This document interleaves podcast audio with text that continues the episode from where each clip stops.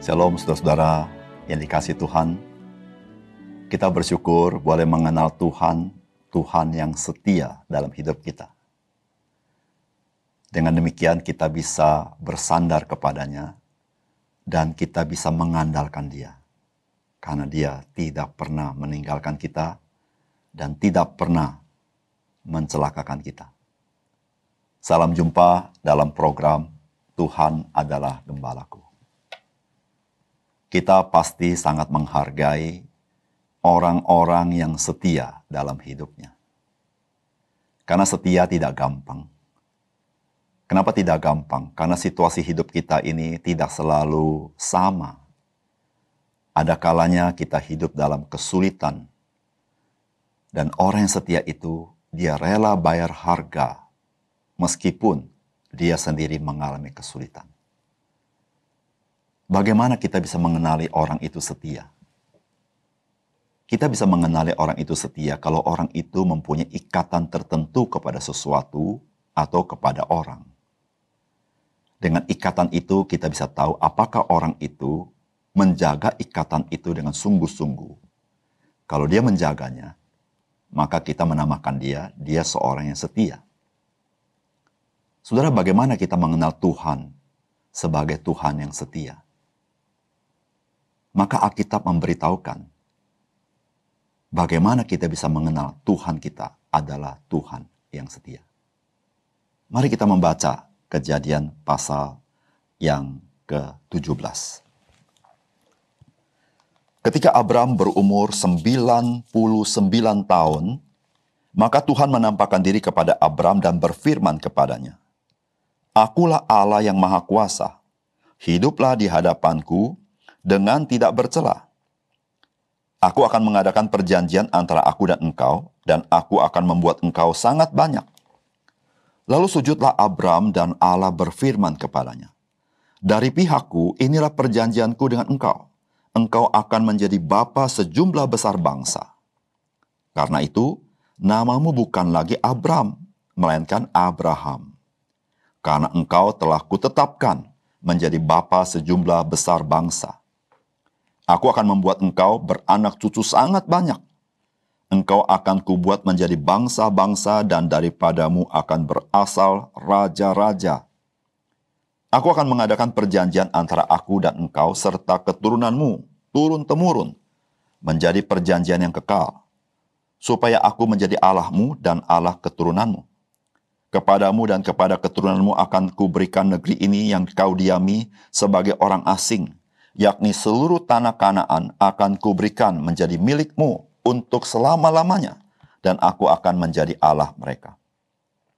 Lagi firman Allah kepada Abraham, dari pihakmu, engkau harus memegang perjanjianku, engkau dan keturunanmu, turun-temurun. Inilah perjanjianku yang harus kamu pegang perjanjian antara aku dan kamu serta keturunanmu, yakni setiap laki-laki di antara kamu harus disunat. Haruslah dikerat kulit katamu dan itulah akan menjadi tanda perjanjian antara aku dan kamu. Anak yang berumur delapan hari haruslah disunat, yakni setiap laki-laki di antara kamu, turun-temurun, baik yang lahir di, di rumahmu maupun yang dibeli dengan uang dari salah seorang asing, tetapi tidak termasuk keturunanmu. Orang yang lahir di rumahmu dan orang yang engkau beli dengan uang harus disunat. Maka dalam daging mula perjanjianku itu menjadi perjanjian yang kekal. Dan orang yang tidak disunat, yakni laki-laki yang tidak dikerat kulit katanya, maka orang itu harus dilenyapkan dari antara orang-orang sebangsanya ia telah mengingkari perjanjianku. Selanjutnya Allah berfirman kepada Abraham, tentang istrimu Sarai, janganlah engkau menyebut dia lagi Sarai, tetapi Sarah. Itulah namanya. Aku akan memberkatinya dan daripadanya juga aku akan memberikan kepadamu seorang anak laki-laki. Bahkan aku akan memberkatinya sehingga ia menjadi ibu bangsa-bangsa, raja-raja, bangsa-bangsa akan lahir daripadanya. Lalu tertunduklah Abraham dan tertawa serta berkata dalam hatinya, Mungkinkah bagi seorang yang berumur seratus tahun dilahirkan seorang anak dan mungkinkah Sarah yang telah berumur 90 tahun itu melahirkan seorang anak? Dan Abraham berkata kepada Allah, Ah, sekiranya Ismail diperkenankan hidup di hadapanmu. Tetapi Allah berfirman, tidak. Melainkan istrimu Sarah lah yang akan melahirkan anak laki-laki bagimu. Dan engkau akan menamai dia Ishak. Dan aku akan mengadakan perjanjianku dengan dia menjadi perjanjian yang kekal untuk keturunannya. Tentang Ismail, aku telah mendengarkan permintaanmu. Ia akan kuberkati, kubuat beranak cucu, dan sangat banyak. Ia akan memperanakan dua belas raja, dan aku akan membuatnya menjadi bangsa yang besar. Tetapi perjanjianku akan kuadakan dengan Ishak yang akan dilahirkan Sarah bagimu. Tahun yang akan datang pada waktu seperti ini juga. Setelah selesai berfirman kepada Abraham, naiklah Allah dan meninggalkan Abraham. Setelah itu Abraham memanggil Ismail anaknya dan semua orang yang lahir di rumahnya, juga semua orang yang dibelinya dengan uang, yakni setiap laki-laki dari isi rumahnya, lalu ia mengerat kulit katan mereka pada hari itu juga seperti yang telah difirmankan Allah kepadanya. Abraham berumur 99 tahun ketika dikerat kulit katanya. Dan Ismail anaknya berumur 13 tahun ketika dikerat kulit katanya. Pada hari itu juga, Abraham dan Ismail, anaknya disunat. Dan semua orang dari isi rumah Abraham, baik yang lahir di rumahnya maupun yang dibeli dengan uang dari orang asing, disunat bersama-sama dengan dia. Saudara-saudara yang dikasih oleh Tuhan, firman Tuhan hari ini mengisahkan bagaimana Tuhan membuat perjanjian dengan Abraham. Di mana Abraham akan menurunkan suatu bangsa yang besar. Oleh karena itu Allah mengatakan namamu bukan Abraham, tetapi Abraham. Dan juga ada janji Allah bagi Abraham bahwa Abraham keturunannya akan memiliki tanah perjanjian, yaitu tanah Kanaan. Dan perjanjian Allah dinyatakan dengan tanda, yaitu sunat kepada seluruh laki-laki yang berada di rumah Abraham. Saudara, apakah pesan firman Tuhan dari apa yang kita baca hari ini? Saudara-saudara, Tuhan memperkenalkan diri sebagai Tuhan yang maha cukup dan orang percaya harus hidup sepenuhnya bagi dia. Itulah yang dikatakan di bagian ayat pertama. Akulah Allah yang maha kuasa. Hiduplah di hadapanku dengan tidak bercela. Saudara, Allah mengatakan akulah Allah yang maha kuasa. Yang punya pengertian bahwa Allah adalah Tuhan yang maha cukup. Dia ada sebagaimana dia ada. Dan tidak perlu ditambah apa pun. Dan tidak ada kurang suatu apa pun. Sehingga oleh karena itu, ketika kita menjadi orang yang percaya kepadanya, maka kepercayaan kepadanya tidak boleh setengah-setengah. Tidak boleh bercelah tapi kita harus percaya, bergantung sepenuhnya kepada Dia. Ketika kita mengakui Dia adalah Tuhan yang Maha Kuasa, di situ kita mengakui Dia Tuhan yang Maha Cukup, sehingga ketidakcukupan kita menjadi cukup ketika kita percaya kepadanya. Saudara, ketika kita setengah-setengah percaya kepada Tuhan, maka sesungguhnya kita sedang tidak mengakui dia sebagai Tuhan yang maha cukup itu. Oleh karena itu Tuhan berkata, hiduplah di hadapanku tidak bercela. Artinya, mari kita bersandar kepada Tuhan secara total. Karena dia Tuhan yang maha cukup. Dan ketidakcukupan kita cukup di dalam dia. Oleh karena itu saudara, Mari kita tinggalkan kekhawatiran kita, kita tinggalkan ketakutan kita, kita tinggalkan keraguan kita, kita tinggalkan kecemasan kita. Mari kita datang kepada Dia. sebagaimana dia memperkenalkan diri, dia adalah Tuhan yang maha kuasa, yang maha cukup. Tidak ada segala sesuatu yang sanggup melampaui dia. Yang kedua, Saudara Tuhan yang memperkenalkan diri di dalam kitab suci yaitu Alkitab adalah Tuhan yang membuat perjanjian. Saudara-saudara, kalau kita membaca Alkitab dengan baik, maka kita mengenal Tuhan kita, Tuhan yang membuat perjanjian. Dan di dalam bagian firman Tuhan ini, Tuhan yang membuat perjanjian dengan Abraham. Saudara, Tuhan yang membuat perjanjian adalah Tuhan yang memegang perjanjian itu. Inisiatif membuat perjanjian adalah dari Tuhan. Dan Tuhan ketika membuat perjanjian, dia memberitahukan, dia Tuhan yang setia. Dia Tuhan yang memegang perjanjian itu. Saudara, sesungguhnya Tuhan tidak perlu membuat perjanjian. Tetapi Tuhan membuat perjanjian supaya kita mengenal dia. Dia itu Allah yang setia. Dan saudara-saudara yang kasih dalam Tuhan. Ketika Tuhan membuat perjanjian kepada Abraham, sesungguhnya ini merupakan hak istimewa bagi orang percaya. Karena Allah tidak membuat perjanjian dengan Ismail, tetapi Tuhan Allah membuat perjanjian dengan Ishak. Saudara yang kasih dalam Tuhan, perjanjian merupakan kepercayaan yang dipertaruhkan. Perjanjian merupakan kehormatan yang diberikan.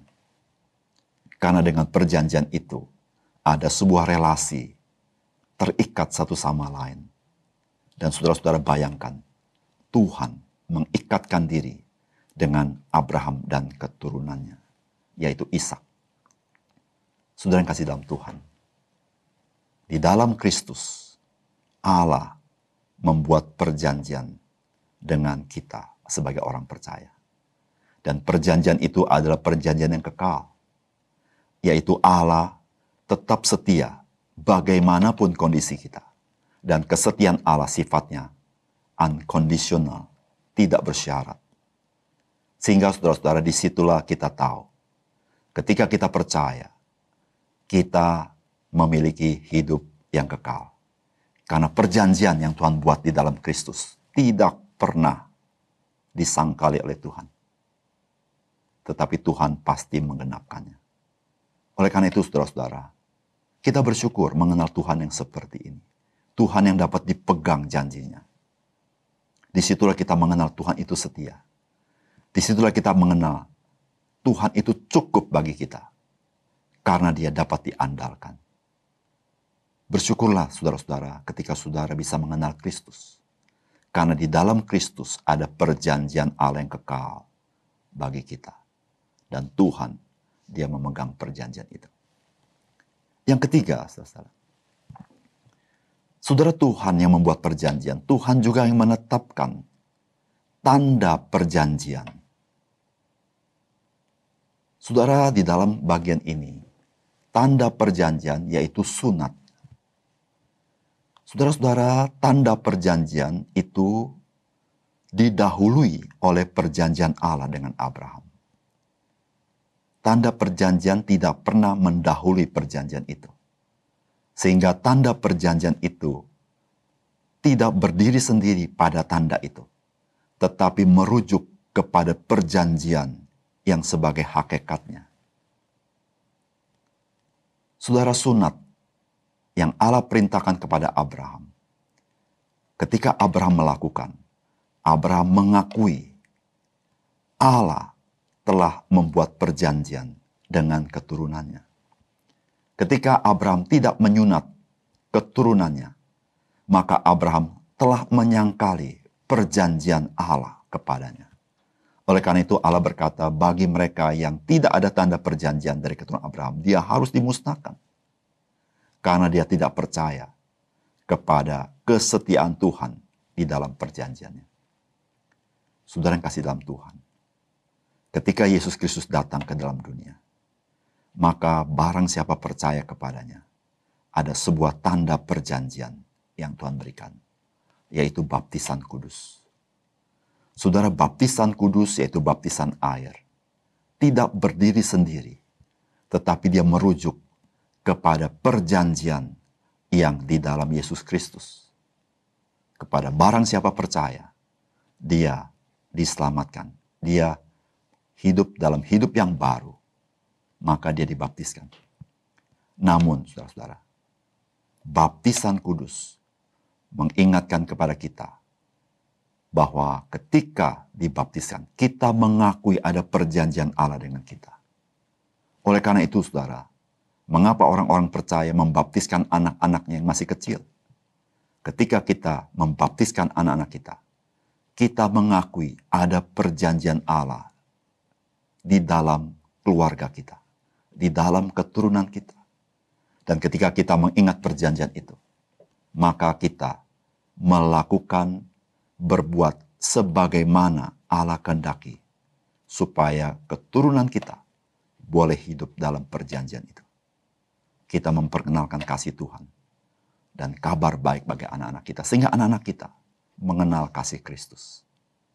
Saudara-saudara luar biasa bagaimana Tuhan menuntun kita, bagaimana Tuhan memelihara iman kita, bagaimana Tuhan memelihara keturunan kita di dalam takut akan Tuhan. Oleh karena itu, saudara, marilah kita hidup dalam rencana Tuhan ini. Sehingga kita bisa hidup dan Tuhan bisa menolong kita memakai seluruh keturunan kita menjadi berkat bagi dunia ini. Mari kita berdoa. Bapak surga terima kasih luar biasa bagian firman Tuhan hari ini bagi kami. Bagaimana Tuhan yang tidak perlu membuat perjanjian dengan manusia, Tuhan yang tidak perlu mengikatkan diri dengan manusia, tetapi Tuhan, Engkau Allah yang memegang perjanjian dan membuat perjanjian itu. Dan dari firman Tuhan ini kami baru mengerti bahwa ketika Tuhan membuat perjanjian, itu merupakan hak istimewa bagi Abraham dan Ishak dan keturunannya. Karena Tuhan tidak membuat perjanjian dengan Ismail, meskipun Tuhan memberkati menjadi bangsa yang besar. Tetapi perjanjian kekal itu ada di dalam keturunan Ismail. Dan ya Tuhan, kami bersyukur kami mengenal akan Yesus Kristus. Karena di dalam Yesus Kristus termetraikan perjanjian yang kekal itu. Tidak pada nama lain. Karena di bawah kolong langit ini tidak ada nama lain yang di mana kami beroleh keselamatan. Kecuali nama Yesus Kristus. Yang di dalamnya Tuhan memetraikan perjanjian itu. Ya Tuhan, bantu kami menghargai hak istimewa yang kami peroleh di dalam Yesus Kristus. Sehingga kami boleh sungguh-sungguh menolong keturunan kami. Mereka boleh mengenal Engkau. Tuhan terima kasih untuk hak istimewa ini. Kami bersyukur kepadamu dan kami serahkan hidup kami ke dalam tanganmu. Kami tidak setengah-setengah, tapi kami sepenuhnya menyerahkan hidup kami kepadamu karena Engkau Allah yang maha kuasa. Engkau Tuhan yang maha cukup. Sehingga ketidakcukupan kami di dalam Engkau kami mendapatkan kecukupan. Terima kasih Tuhan. Dalam nama Tuhan Yesus kami berdoa. Amin.